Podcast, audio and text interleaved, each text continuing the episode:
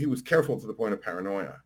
He would log in only from public libraries. He used different public. He went to links that most people wouldn't go to, and they tied his wallet ID to his name, and they arrested him at a public library. And so, you know, obviously something like Monero would let you avoid that, and they, the authorities wouldn't be able to, you know, to do that. so it, it provides a conveyance that works around capital controls and censorship and other, um, you know, government overreach in all of its various, uh, you know, forms. Do you love coffee and Monero as much as we do? Consider making gratuitous.org your daily cup. Pay with Monero for premium fresh beans, and if you like what you taste, send a digital cash tip directly to the Guatemalan farmers that made it possible. Proceeds help us grow this channel, Gratuitous, and Monero.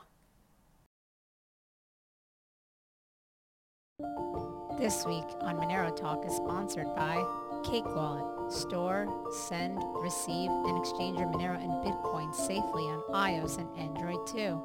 Cake Wallet is open source and you always control your own keys. Cake Wallet is trusted and verified by the Monero community. Monero Talk is also made possible from contributions by viewers and listeners like you, and supporting us is easier than ever by typing in monerotalk.crypto in your Cake Wallet send address field to send us a tip. This week on Monero Talk. Douglas Tuman interviews Keith Weiner, CEO of Monetary Metals, a platform for products that offer investors a yield on gold paid in gold. Keith shares why he believes in the gold standard and his reasoning for why he does not see crypto as capable of being a better form of money. Unfortunately, Keith's time was limited, so Doug was unable to fully dive into Monero with Keith to explain the nuisance of things like Monero's fungibility and tail emission in comparison to gold. But perhaps this is for the best, allowing Keith to take a closer look at Monero before getting back together for a part two. Monero Talk starts now.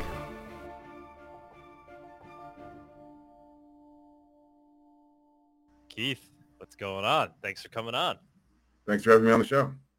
Uh, we're already having great convo here. Uh, it's so uh, as you as we were saying, you know, I'm a, I'm a New York native, and it sounds like uh, you're you're quite familiar with New York yourself from your earlier I, days.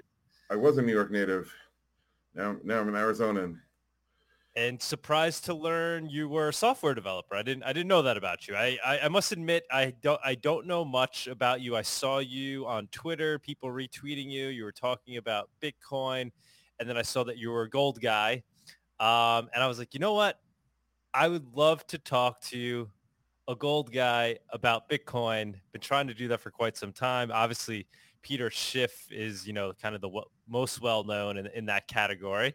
Mm-hmm. But um, I was looking at some of your tweets. I was like, I want to talk to Keith. I want to find out uh, what he what he thinks about Bitcoin uh, from the perspective of somebody who's kind of a gold bug first. I don't know if it's is it fair to call you a gold bug? Is that uh you that... know it depends on the context. Um, I, I, I think I have a bit of a different view uh, than certainly than Peter and and many of the others about you know gold. Uh, you know, so I, I guess let me take a step back.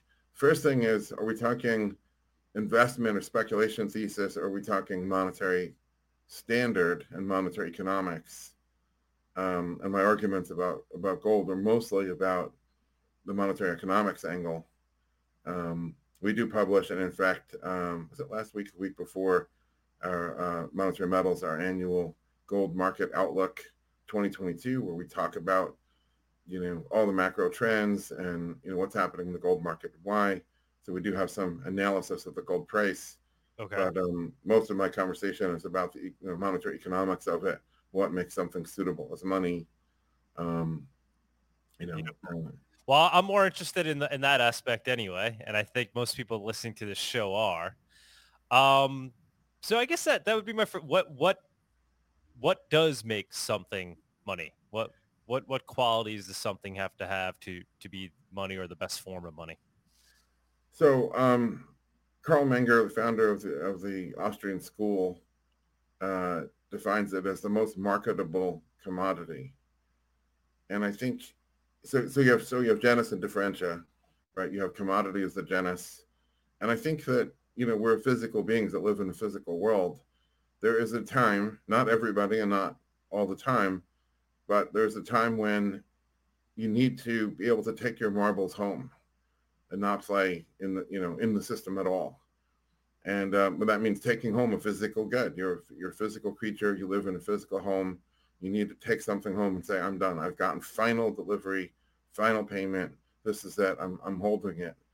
And when you look at all the various commodities, people talk about crude as a currency, for example, crude oil. You know, the amount of crude oil to to be the equivalent value of a new car would be like a swimming pool full of the stuff. And it's smelly and it's toxic and it's volatile and it's flammable and it degrades when exposed to oxygen and sunlight. So, you know, the idea of where would you like your tanker trucks, your convoy of tanker trucks to deliver your crude, sir, you know, it just becomes highly impractical. And, and you know, I'm, I'm, a big fan of kind of reducing things to, the, to something that's perceptually obvious.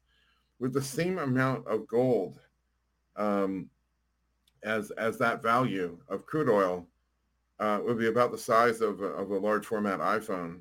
You could stick it in your pocket and walk down the street. And so the, the value density of gold, uh, you know, is definitely a factor. So, uh, so that's genus as, as commodity, and, and I think that's why it has to be commodity. Differentia most marketable. So there's lots of different commodities. Um, but marketability refers to if you trade in and out of that commodity, you incur a certain loss, and that loss is the measure of its bid-ask spread. So the um, money is the most marketable commodity. It's the one with the least losses, the least friction. If you think about money as a as a lubricant, it's an indirect medium of exchange, and a lot of other things. You want it to be the thing that you don't lose a lot to get paid in money, and then you turn around and pay for the next thing that you want in money. Um, so you want the thing with the narrowest uh, bid-ask spread. To which I would add, uh, you also want something whose marginal utility is not diminishing. So that's a technical economics jargon term. I don't know how many listeners would be familiar with that. Marginal utility refers to the value of the nth plus one unit, um, and how do you how do you um, compare that to the value of the nth unit? And so I, I live in a hot desert here in Phoenix. In July, it could be 120 degrees. That's not an exaggeration. Suppose you were wandering around in the desert. Uh, very quickly, you would be thirsting to death. So imagine you came across some guy had an SUV and out of the back of the SUV, he's selling one liter bottles of water. What would the first bottle of water be worth? Um, you know, it would be worth your life. You would open your wallet, you'd open your bank account for it because you're about to be dead. What would the second liter be worth? Well, that's a spare maybe to get you back to civilization. So you'd buy that too, although probably not at quite the same dear price what would the third liter and the fourth liter be worth? And by the fourth or fifth, you basically get to it's worth zero. Right. It's dead weight that's holding. You don't even want it. And so every commodity has a diminishing marginal utility that the next unit is worth less than the previous and, and so on. Well, think about money for a minute. This is the thing that we use as the unit of account in measuring our, you know, our businesses. And everybody measures their net worth. If you're using some diminishing unit to measure your net worth, you have the problem that you can't really tell if you're getting richer or if the quantity of this thing is increasing. I liken it to imagine um, engineers and architects if they had to use meters that somehow shrunk as you went up in altitude. So then you'd have, you know, by the 80th story of a skyscraper, you know, the meter would be about this wide. And then you'd have to speak of story adjusted meters uh, the way economists speak of, you know, inflation adjusted dollars. How would anybody be able to build a building taller than, you know, ground floor? I don't know. Um, you know, nothing would stand straight. It would all be crooked because inflation adjusted or story adjusted would be at best a, you know, imprecise art. And um, the thing about gold is that it's been mined more or less continuously, as far as we know, for 5,000 years. A friend of mine wrote a book called The Dawn of Gold, in which he argues, no, it's actually 13,000 years. The Neanderthals were picking gold nuggets out of the stream beds 13,000 years ago. Um, we don't know that, but it's certainly been a very long time. Um, all the gold mined in human history with very little loss is still in somebody's hands somewhere in the world today. And so, um, which means is we just keep accumulating it. There's no such thing as a glut in gold. There's no such thing as a shortage and that what that means is the marginal utility of gold is not diminishing. After 5,000 years of accumulating it, uh, the, the marginal you know, utility or the marginal value of the next unit of gold hasn't yet fallen below the marginal cost of mining it, which is not true for any other commodity. You'd have a glut and then, you know, the price would collapse and you wouldn't get more production until the, the price picked up again. So, so there's some things about gold that are, that are unique.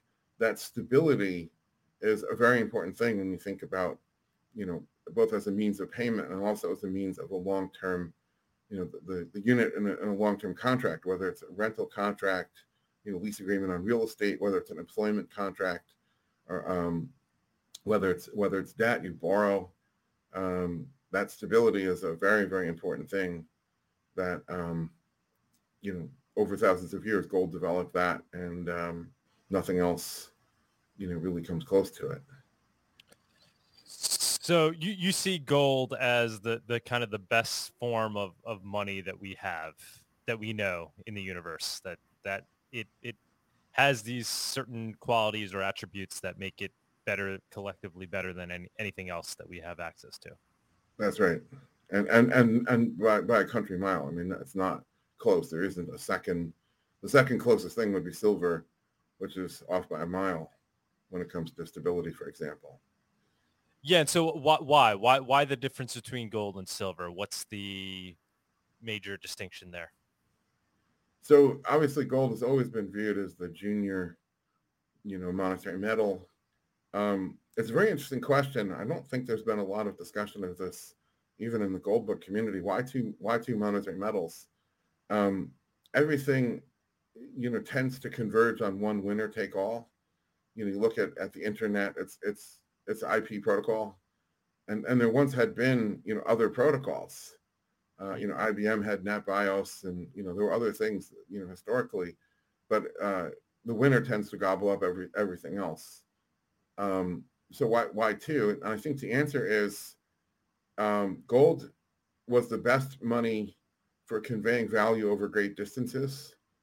So there could never really be a price differential between gold in New York, gold in Zurich, gold in Shanghai, because it's only, you know, one plane trip and because the value density is so high, it doesn't really cost very much to put it on a plane. It's less than 24 hours and not very expensive to bring it anywhere else in the world. And so it has a uniform value. To get the same value in silver is, is something like 150 times the bulk. So what would fit in your pocket in, uh, in gold would weigh 75 times as much. So that would probably be a bit more than you'd want to put in a backpack. And the bulk would probably be, you know, uh, also pushing I, I, I did it back. I guess the bulk wouldn't be, you know, it's the weight that would really kill you. Um, so I think silver uh, evolved as the best, uh, best money to carry value over time for wage earners and small savers. So think of a skilled blue collar trade uh, putting 10% of his weekly wage into, you know, into savings. Um, gold is just impractical to get small amounts of gold like that. It's expensive and you know, you're either not getting something that's really tangible you can see, like a little one gram bar, and the and the premiums are, are very high, versus a one ounce, you know, one or one or two one ounce silver coins. It's tangible. You can hold it in your hand easily, um, and then the the uh, the premium, you know, the, the manufacturing cost above the cost of the value of the metal is much lower uh, in silver, you know, for that value than versus in gold. So it's literally, literally the density of it, the fact that you could store more value per per unit per yeah, mass. That, if you're doing small amounts, silver gives you a tighter bid-ask spread. In other words, it's more marketable in small amounts, and gold is, is more is the most marketable. But you have to have kind of a minimum quantity before gold's superior marketability uh, uh, beats gold, uh, beats silver. Mm-hmm. Now, obviously, I assume you think that it wouldn't be practical to use gold physically to to transact value all the time. That gold should be something that's that's kind of the the you know the base layer, and then something like uh, a fiat or some note uh, on or fiat maybe is the wrong language to use. Some type of note would be on top that's then then backed by the gold in terms of value so that people can easily transact that way. And then eventually uh, digitally, uh, people are sending around units digitally, but it's ultimately would be somehow backed physically by gold. Is that how you kind of see things? Yeah, I mean, operating? back in the time of the, of the classical gold standard, that's what it was. Is um, you know, you didn't necessarily carry around a purse full of jingling gold coins. You know, in in 1850 they would have said that's medieval. You know, walk around in a sackcloth robe and have a little rope belt and a you know leather purse jingling along. You know, that's they were civilized by 1850. And yeah, you have a you have a banknote which gives you um, you know smaller denominations. Um, you know, one ounce of gold is a pretty big, always has been. It's a pretty big chunk of, of money. Um, you know, you could buy, you know, maybe not a decent used car, but you could buy a used car with an ounce of gold. You could buy, I don't know, be quite a year's worth of groceries, but um, certainly several months worth of groceries. And, and it's always been like that. So, um, you know, for day-to-day use, if you want to go and buy coffee and, and a burger, you know, it just wasn't practical anyway, but you could, you could deposit it in a bank and get small bills and they were much more, uh, you know, much more convenient. Today, obviously digital, um, you know, I, I, think people would have it on their Apple Pay wallet, um, you know, in their, you know, credit card of choice or whatever, however the world is, the world of payments is going. The, the key for me is that you have the right, but not the, you know, the obligation, but you have the right to redeem for your gold if you want it. That's, that was the, the probably most significant change of everything that's happened in American history. And there's been a whole series of adulterations of the money. In 1933, we went from you could hand in your $20 bill and get one ounce of gold, one ounce of gold, to no longer is it possible to redeem that paper. Now the paper becomes irredeemable, meaning it's a promise to pay that is dishonored and promises not to pay. So it becomes a, a contradiction and then a meaningless unit. I mean, what is the dollar worth? Well, you know, go go to your local McDonald's today and find out what they think it's worth, and what will they think it's worth tomorrow might be a different a different worth than it is today. Um, so it's important that people have the, the right to redeem, which is what keeps the banking system honest. You know that most people won't redeem most of the time until a bank begins to cheat. The moment that bank begins to cheat, then they're going to find that redemptions are, um, you know, outnumbering uh, deposits, and that will force them you know, back into line. Mm-hmm. And that's a good thing. Now, I don't know how we've gotten this far. Uh, already 15 minutes in, and I, I, didn't mention Bitcoin or Monero yet, but uh, you know, I, I, think that's okay. I, I, I want to, um, I really want to first really understand um, how did you arrive at uh, having these beliefs in, in gold and gold being kind of um, the ideal form of money? Is it what took you here? How did, how did you become a gold bug? I, I don't want to call you a gold bug if you if you don't like. Uh, I don't know what the proper term is, but you know, kind of a somebody who believes that gold should be the standard form of money. How did you? You know, so as, as I was saying before we started the recording, um, I, I was your classic computer nerd in high school. Went off to uh, computer science school, dropped out because I thought I had gotten everything I could, at least at the undergraduate level um, did did some software development and eventually started, uh, you know, relatively soon uh, started a software company called Diamondware, and um, Diamondware, you know, we went through a couple of different business models in the early days, uh, but ultimately we are developing kind of a cool 3D spatial voice over IP technology. Um, so it, it uh, was way cooler than everything we're using today with Skype and Zoom all the rest of these things are pretty primitive compared to what we had working in 2005. Cool. But um, be that as it may, um, I sold the company in 2008. The transaction closed August 19, 2008, and the acquirer was Nortel Networks. So, you know, if anybody's interested, can Google Nortel acquires Diamondware, and you can see the, the value of the deal and everything else, which isn't that important. Um, but um, as a matter of historical record, we were the last acquisition Nortel ever closed. Uh, I knew several other companies that were in the process uh, that didn't close because Nortel began to collapse.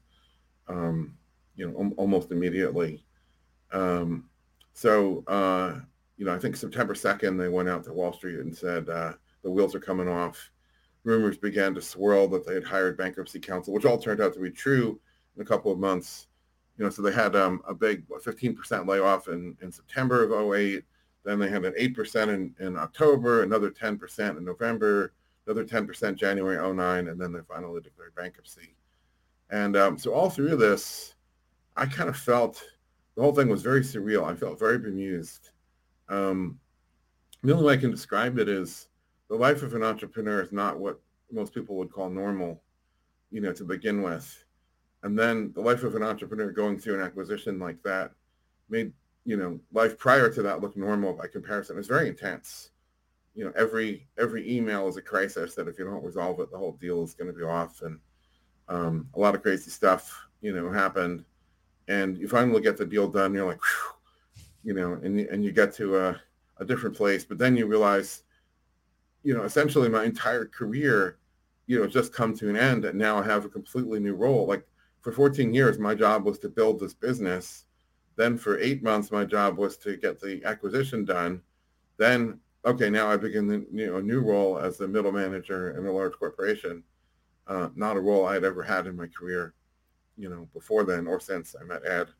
Um, and so in all those changes are going on, and obviously I've, you know, realized a, a pretty significant chunk of change out of that transaction transaction.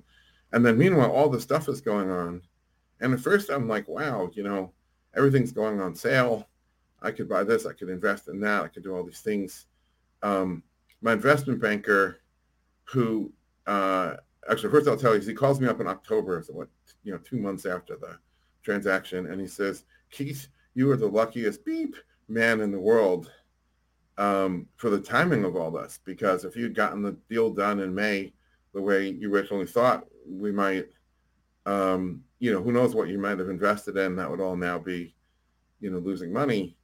And um, what was really telling about that call was he had been diagnosed with late stage cancer in the middle of the transaction and handed off the whole thing to myself and my advisor. And I, re- I recall one, one phone call where he said, you know, guys, this, you should assume this is the last time you ever talk to me. I'm checking into the hospital. And, um, you know, there was a weekend where the doctors gave him 50-50 whether he would live or not. So he survived that and recovered and, you know, went on to do, you know, his bucket list and everything else. Um, but for him to be calling me the luckiest man was just it was just the whole thing was just very weird. Uh, it, it, felt so different from anything I'd ever seen in my life to that point. Um, anyway, so somewhere in the fall of 2008, I began to start to try to study first markets just to figure out how to protect myself because I'd made this money. Um, and then economics, as I realized this goes way deeper. And, you know, you, you see what they're saying on TV and you're like, this doesn't make any sense. They're starting in the middle and it's like Brownian motion. They're just swirling around, going nowhere. And um, even the Wall Street Journal, Investors Business Daily, you know, none of it really made any sense. So I, you know, I turned to the internet. I came across every site, you know, you can imagine. Started to read every author. I got every every major guy's book or a couple of books. Read all that stuff. I, I kind of felt like a moth drawn to a flame. It was like seven days a week, ten hours a day of just obsession of, you know, what is going on and um, uh, you know, eventually came across this crazy old Hungarian professor who had some different set of ideas around this guy named Fekete. And I said, well, I don't, I don't know if he's right or not, but he's the only one who seems to be asking questions that try to get to the root of all this. And um, so ultimately became a student. Ultimately, I was granted uh, a PhD um, and um, not accredited. I could never get a job with that degree, but the work was real. Uh, and, you know, the more that I think about money, the more that I think about what are the requirements for, for money to do the things that people need of money to do, then, you know, the answer became, you know, clearer and clearer. I shouldn't, I shouldn't say obvious. It's not, nothing is obvious about this. And we live in a world that we're so prop, we're so awash in propaganda from the time we're two that, you know, if you go to Google Images or Bing Images and you say, and you search for money, you get page after page after page of pictures of paper with green ink on it. That's what people think money looks like. You don't get gold coins. or gold bars, you know, you get you get that. And um, so in this world of propaganda, it's not obvious and not easy to see, you know, what what you require of your of your monetary, you know, good, your monetary substance.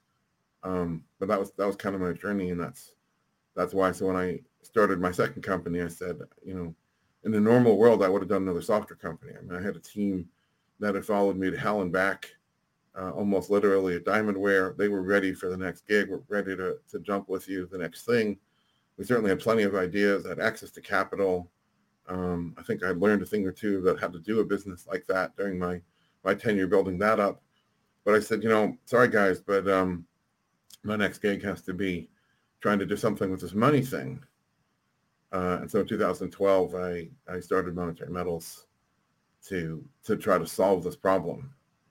Amazing. I, I love this story. So this this this is very interesting. So I mean, you seem to be like kind of at the perfect place at the perfect time in terms of, um, you know, what, the knowledge base you have and your experiences. You know, experiencing 2008 the way you did. Um, you're a software guy you got interested in money and understanding what you know what money really is.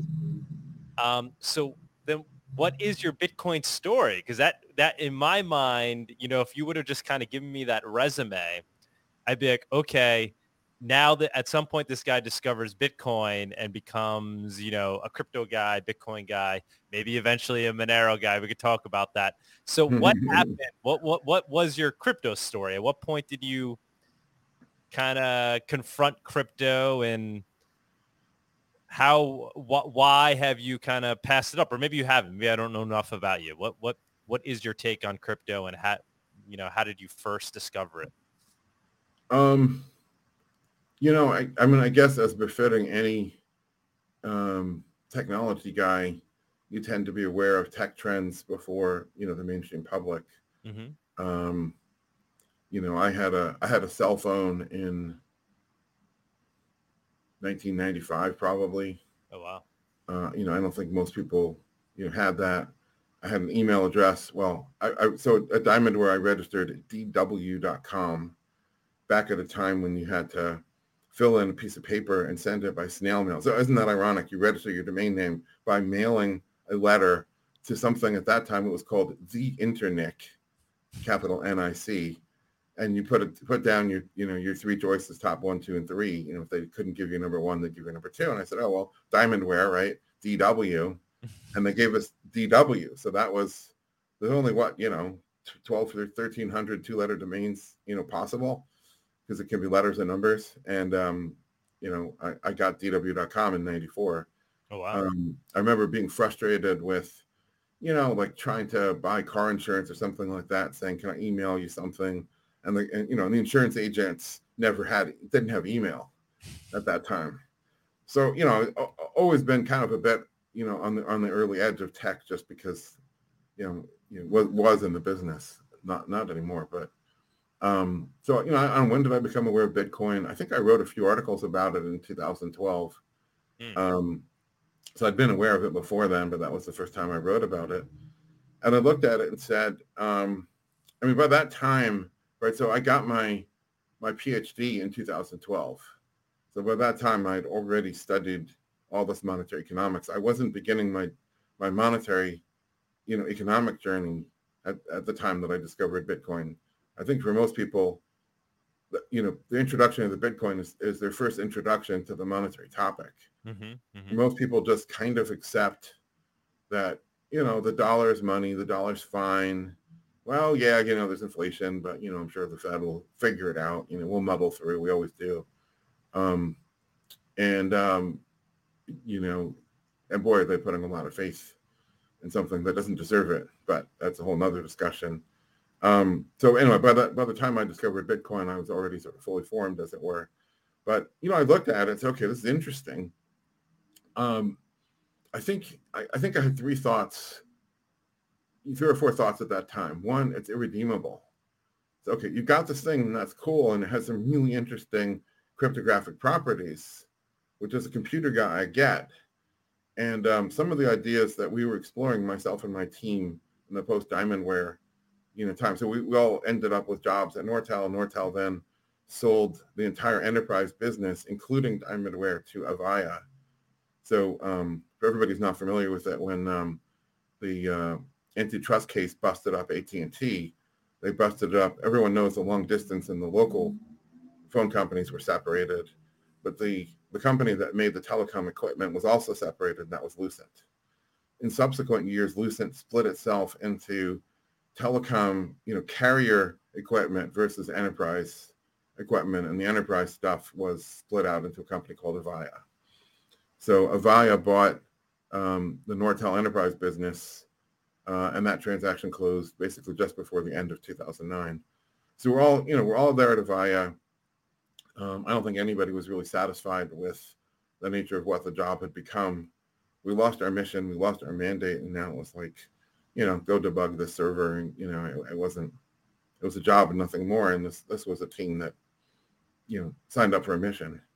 Um, so we were all talking about this, and and um, several of the ideas that we were exploring were innovative ways to use cryptography uh, to, you know, to, to try to give people the ability to take back some of their privacy and kind of tilt the tilt the whole internet service, you know, world back in the favor of, mm-hmm. you know, consumer with a peer-to-peer kind of a play that um, could, uh, um, you know, could accomplish that without really requiring the consent or permission or any kind of API integration with Google, Facebook, you know, any, anybody you could name. It didn't really.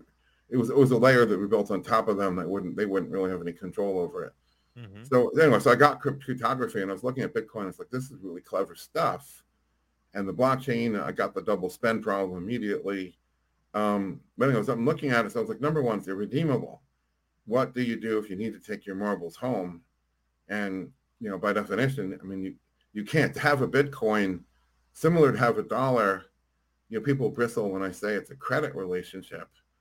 It isn't a credit in the sense of somebody formally owing you a debt, but it is to have a Bitcoin doesn't isn't to have something. It means someone else maintains an entry on a ledger with you know with your number on it, which isn't the same thing as holding a piece of gold in your hand.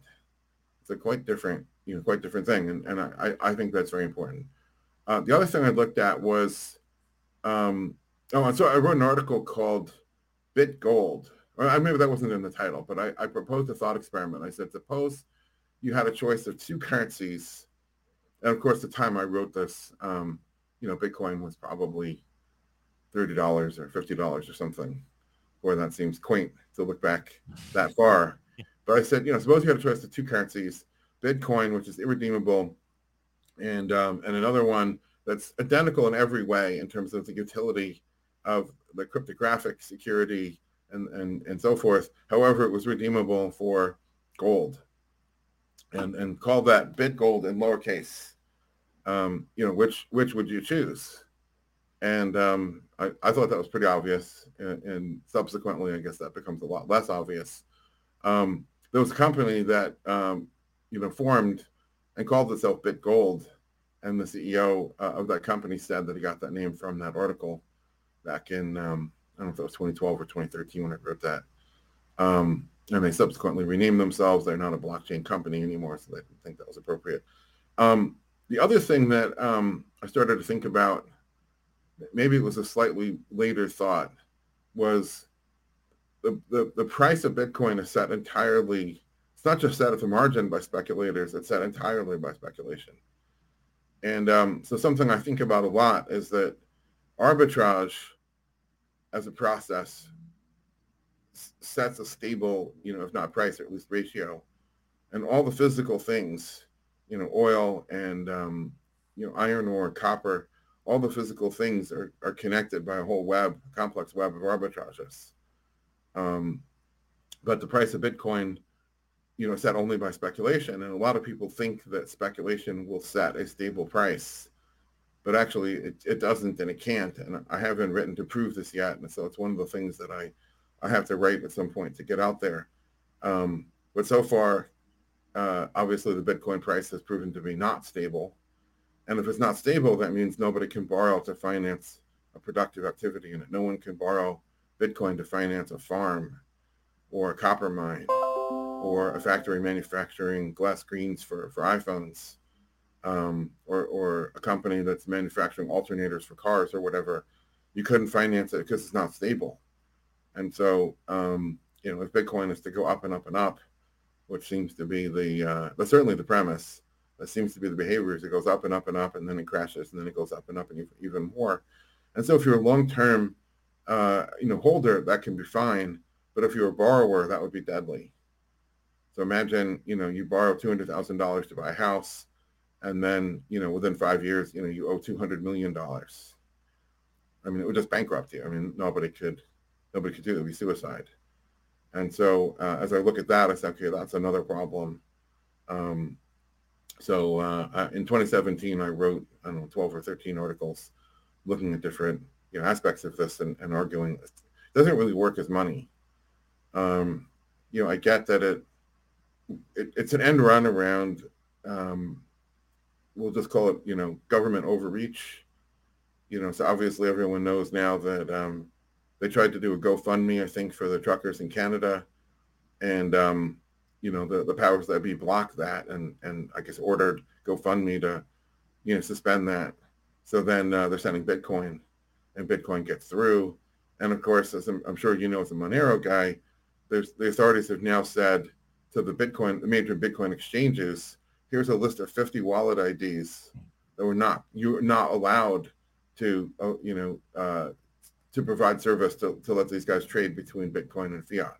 Mm-hmm. You have to ban these wallet IDs because everything on Bitcoin is is traceable, mm-hmm. and so it's it's not really anonymous; it's pseudonymous Mm-hmm. And um, you know, as Ross Ulbricht just you know discovered and others have discovered, if they really want to figure out what your wallet ID is, it just takes only one mistake, and if you have the resources of the state behind you, you can hunt and hunt and hunt. And Ulbricht, you know, if you read about this guy, he was both very savvy about, you know, you know, ability to be traced and how to avoid being traced. He was a smart guy, and parent, you know, he was careful to the point of paranoia. He would log in only from public libraries. He used different public. He went to links that most people wouldn't go to, and they tied his wallet ID to his name, and they arrested him at a public library. And so, you know, obviously something like Monero would let you avoid that, and they, the authorities wouldn't be able to, you know, to do that. so it, it provides a conveyance that works around capital controls and censorship and other, um, you know, government overreach in all of its various, uh, you know, forms. And, and, and against that, I have to say, I, I agree with that. You agree with that as a utility? A utility. I, I, agree that it, it definitely does that, and there's utility there in doing that. That Monero then, does that, or that you think Bitcoin does that as well? You're saying? Well, no? the, any of the cryptocurrencies is kind of an end run around government to some degree. I think Bitcoin is now going to be coming under increasing regulation and that as AML, KYC, anti-money laundering, know your customer, OFAC database lookups become part of the required infrastructure, at least for any exchange that's going to allow a trade between Bitcoin and fiat. As, as all of that becomes, you know, required by the regulators, right? If you're Coinbase and the regulators say, do this, it's not really a suggestion. It's not really, you know, optional to you it's like you have to do it or they're going to shut you down and they have guys with guns that are you know can do it mm-hmm. so um, as that happens anything that's traceable you know the world is going to discover that bitcoin doesn't really give you the anonymity so you know people will turn to some other sort of coin now you know what you think about people bypassing the state is a whole different discussion but i get that um, uh, you know people are going to turn to these things to do that obviously you wouldn't want to you know, rely on bank wire transfers if you're doing something illegal. I mean, that would be kind of dumb. Um, yeah, all all interesting points. So many so many things I'd like to kind of pull on there. So then overall, I guess so do you see Monero as having or if not Monero, the thing that that fulfills Monero the best, so the un, untraceable digital cash. Do you see that as being kind of the core value proposition of what crypto can be? I'd hesitate to call it the core proposition. Um, I think, you know, irredeemable crypto isn't money. I don't, I don't think it works, you know, as, as money and, and both as a medium of exchange and as a, as a medium for either unit of account or borrowing, lending, long-term contracts. I mean, nobody would set a wage and say, I'll pay you two Bitcoin a year as a salary in a 10-year contract.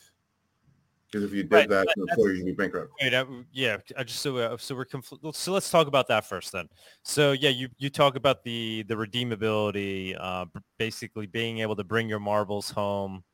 Um, essentially, it sounds like you don't think something like a cryptocurrency can be money because ultimately it isn't gold. It's not backed by gold. So do you think that's just kind of because you're a gold first person? Because it sounds like your idea of redeeming is that you have to be able to turn it into gold then for it to be real money. It can't just, you know, holding your private keys as a bearer asset. I hold my Monero. Why isn't that taking my marbles home? Why aren't those my It's the same issue that that occurs, uh, you, you know, let's say amongst the gold standard community, you know, there can be a confusion between the paper banknote that says redeemable for an ounce of gold versus the ounce itself. And so, um, you know, I've, I've spoken at academic conferences uh, about this, and one in particular stands out in my mind. I'm, I'm going to, again, not mention the name to protect the uh, innocent and the guilty, I suppose. But, you know, at, a- at, this acad- at an academic conference at a university economics department, and most of the participants are professors or assistant professors or post-grad students or grad students or whatever. The speaker before me said only gold is money, nothing else. And his presentation was pretty lame because all he had was pictures of historic gold coins, which I suppose are interesting if you're interested in the history of that stuff. You know, the first gold coin in Lydia, 600 BC, blah, blah, blah, blah, blah. But he didn't really prove his thesis. And um, when he was done talking, they ripped him a new one. I mean, they were absolutely brutal, as only academics can be, I suppose. And I'm just biting my tongue because I knew that was going to be central to my talk as well. I'm like, all right, I I'm going to put the chip over here. You want to come on? And uh, and w- which they didn't do to me because I think I I proved my case a little better. But I said, um, you know, think back to a time in the gold standard, call it 1870, whatever, when you had this piece of paper that said, you know, redeemable, uh, you know, for for the for the one ounce um, gold coin at the time. Um, so the way this worked is, you know, you deposited gold and you got this piece of paper, and the piece of paper is a receipt that said you can get your gold back, or you can hand the piece of paper to someone else and he can get, it's now his gold, he can get that back. So the paper is, is a bearer instrument of some sort, but but the paper doesn't have any value other than that it's redeemable for the gold. So I, I said to this group, I said, you know, he- here's a question. I said, you owe yourself. I said, you don't owe me anything. I'm just a visitor. I'm just this American. So this is outside the U.S. I'm just this American who's come here to annoy you. You don't owe me anything, but you owe yourself an answer to this question, and you owe yourself an answer with intellectual rigor. And that is, if the word for the piece of paper that is redeemable for gold is money, then what is the word for the gold for, you know, when you pass that piece of paper to, across the teller window, the bank teller pushes back the gold coin. If the word for the piece of paper is money, what's the word for the gold coin that it redeems for? hmm Well, there was silence in the room and nobody even attempted to rip me a new one. Um, because, you know, I, I, I stumped them and that, I hadn't thought about it in that way before, obviously. But, you know, it's a very serious thing. It's, it's the, it's the confusion. Steve Forbes uses the analogy of, you know, you, you go to a fancy restaurant, especially in New York. It's funny, we don't have this out here at all in Arizona. You check mm-hmm. your coat at the coat check closet. You guys don't need Yeah. coats. Generally, you know, this time of year, there's some people that are wearing, you know, sort of lighter coats. Tends to be less formal and less fancy anyway. But, you know, New York, you go to one of those places, you check your coat and they give you this paper receipt that says, you know, coat number one, two, three, four on it. Right. Nobody would confuse the coat check receipt for a coat. Nobody would think that the coat check receipt could keep you warm when you go outside and it's 15 degrees and the wind is blowing. Um, there isn't that confusion. The difference is that's a paper receipt that just, you know, essentially acknowledges that this custodian, you know, has has a coat with with your number on it. Mm-hmm. um, and, and nothing more than that. But when it comes to money, that distinction has been like rubbed out and, and deliberately so with, with government taking so many actions, including propaganda in public schools and financial regulation and, you know, all the rest of that. And, and so that's, that's the sort of crux of the issue is with a piece of gold, you own a physical object in your hand with, with a Bitcoin, somebody else is maintaining a ledger. And on that ledger is a number that only you have the key to.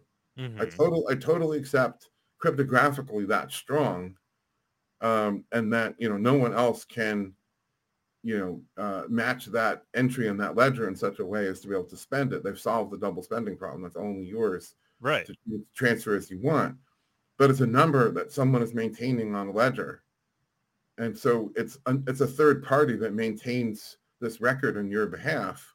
But You it's a distributed third Yeah. I, I get it's distributed. It has a lot of really interesting properties. kind of like it's kind of like saying, um, hmm. I mean, so you, so you don't see the pri- holding the private key as holding a bearer asset.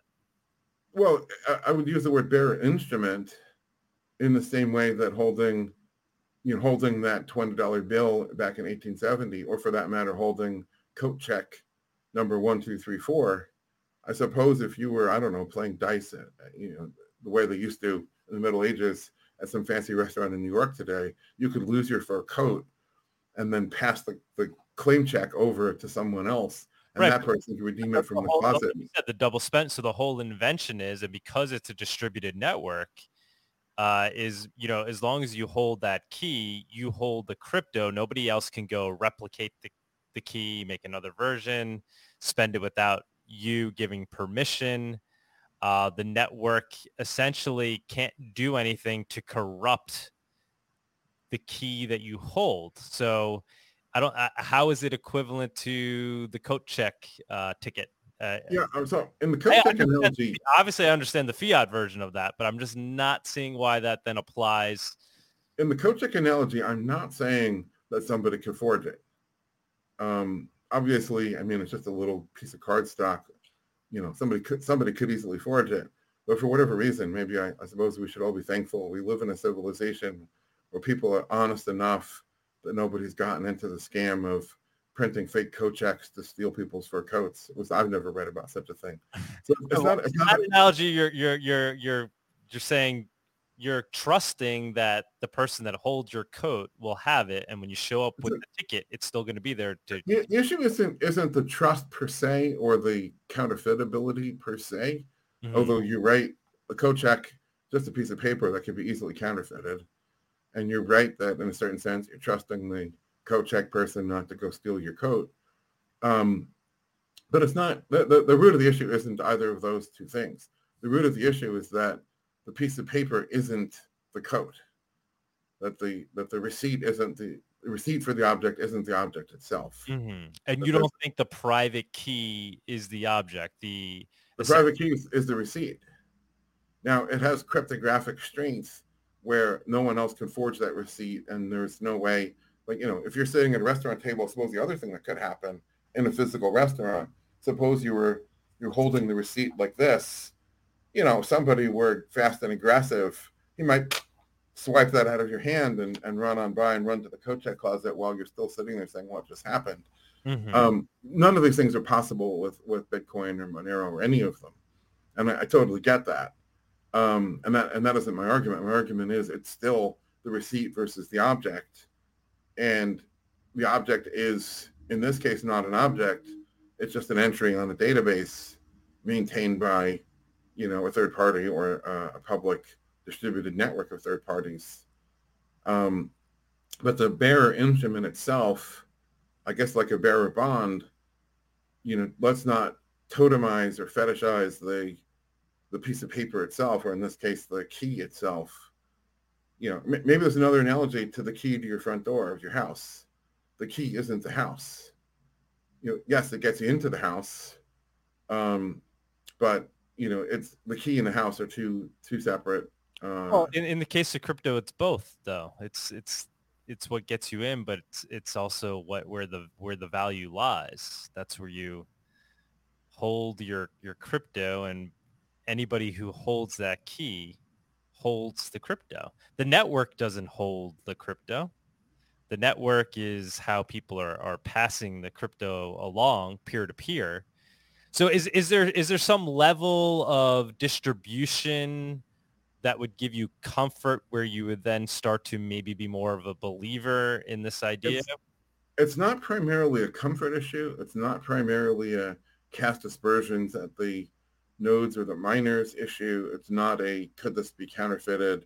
Could quantum computers break it? That's not really the root of my argument. A lot of gold people in frustration say, well, yeah, but if we have the end of the world and the electric grid goes down, then there'll be no internet, which is true. Um, although God help us all if we get to that world. Um, you know, the, the, gold may not avail you. A- anyways, it's not at, at, at root. It is that isn't the issue. The issue is that um, there's a time when you want to take your marbles home, and in this case, there isn't a marble. The marble has been virtualized, and um, you know is, is a record in, in a database. Um, and you know, I, I think that's one of those things that doesn't matter until it matters, and right now it doesn't matter, and so you know the market. in what scenario would it matter? So like I, I took my marbles home. I hold my Monero private keys. In my mind, that's just as safe, if not safer, than holding a piece of gold. Like I, I feel like by holding that, you know, I it I it feels even more unconfiscatable than than gold itself because I could literally store it as I can memorize it in my head, right? So who how how could you possibly come come take my Monero? To me, that kind of kind of is reminiscent. I'm just old enough to remember the debates about the seatbelt laws when they first mandated seatbelts. Mm-hmm. And, you know, people could certainly think up scenarios in which it's better not to have a seatbelt because the car's going to be on fire and whatever you'd be better if you were ejected than stuck in this burning, you know, death, death box, um, which is true enough. I mean, there certainly are cases like that. And there are cases where if you had gold on your physical person, you know, you might get beat up or, or mugged or whatever. And, um, you know, nobody can steal something you've memorized, especially if they don't even know you even have it memorized, right? If you're crossing a border with gold mm-hmm. in your pocket, they certainly know that. Mm-hmm. crossing the border and you have a million dollars worth of Bitcoin in an account, they wouldn't even know you had that, let alone have a means of getting the password from you. Mm-hmm. Um, all of which is true. Um, I I've had some you know discussions on Twitter about about an issue that I'm not sure I've been able to articulate it clearly within the limits of you know 288 characters or less. um, and that is I'm trying to think how do I organize this thought? Um, people assume, you know, Bitcoin people assume that Satoshi and or others have proven certain things to be true. It kind of reminds me of the, of the, of the climate debate. Um, but there's but there's a and Bailey kind of kind of fallacy, a, a switcheroo, and they think that you know what. So what actually has been proven is the cryptography that you can't double spend, and of course it relies on cryptographic work that long predates you know Bitcoin. That um, there's no way to break you know, to break the hash other than by brute force. And then we know, given the length of the of the key, you know, how many 10 to the how many years it would take the fastest supercomputer in the world to break it, which is more than good enough. That's all been proven. Um, and if you want to argue against that, you're arguing against the best math minds in the world, um, you know, about that. And of course, there's always conspiracy theories. The NSA has smarter math people than everyone else. They've already broken it. You know, I don't entertain that kind of stuff. Um, but what they haven't proven is that um, this system will remain, uh, or rather, the value that you think you're holding there will remain safe and secure and yours forever. And that is a very different thing that is very much harder to prove because it involves so many other things, including you kind of have to prove that the incentives that that operate on the nodes and the miners will remain the same, or at least won't change drastically enough that all the miners and, and node administrators wouldn't um, have an incentive to do something. And so, so one thing that I've poked at a bit, actually two things I poked at a bit. One is when the when the DAO was hacked, the very first DAO, I guess, um, the powers that be that ran the Ether network actually reversed it. Mm-hmm.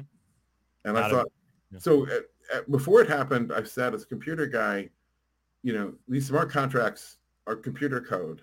And if there's a bug in there, there's a real problem and there will be a bug sooner or later because to say that my computer code is perfect is a very difficult thing.